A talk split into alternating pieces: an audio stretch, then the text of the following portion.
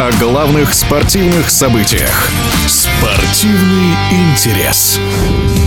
От российских боксеров на Олимпиаде в Токио можно ждать как минимум пары золотых медалей. Такой прогноз в интервью «Радио Движение» дал известный эксперт, спортивный журналист и автор книг о боксе Александр Беленький. По его словам, несмотря на ряд потерь на старте олимпийского турнира, многие лидеры национальной команды все же показали, что неплохо готовы к походу за медалями.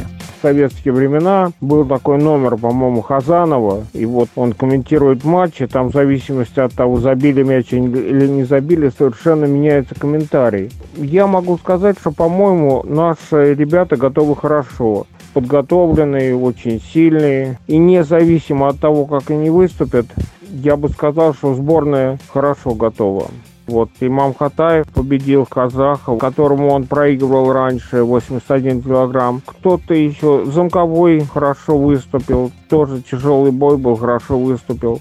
Ну, хорошо готовы, хорошо натренированы. И все-таки одну-две золотые медали, я, я думаю, мы увидим.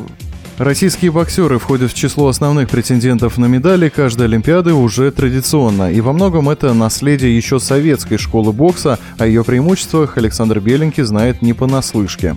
Советская школа бокса осталась, и, знаете, было бы лучше, чтобы она осталась на подольше, потому что это хорошая школа, и хорошо выступают наши боксеры, комбинационная такая. Нельзя сказать, что игровая, но нельзя сказать вместе с тем, что школа панчеров. Вот э, универсальная школа, которая объединяет различные направления и совершенно различных боксеров, потому что каждый развивает что-то свое, что ему дано от природы. Там панчер развивает силу удара, любитель подвигаться развивает свои игровые навыки. Советская школа осталась, она будет, дай бог, чтобы была. Напомню, об олимпийских перспективах российских боксеров мы говорили с известным спортивным экспертом, журналистом и писателем Александром Беленьким. Спортивный интерес.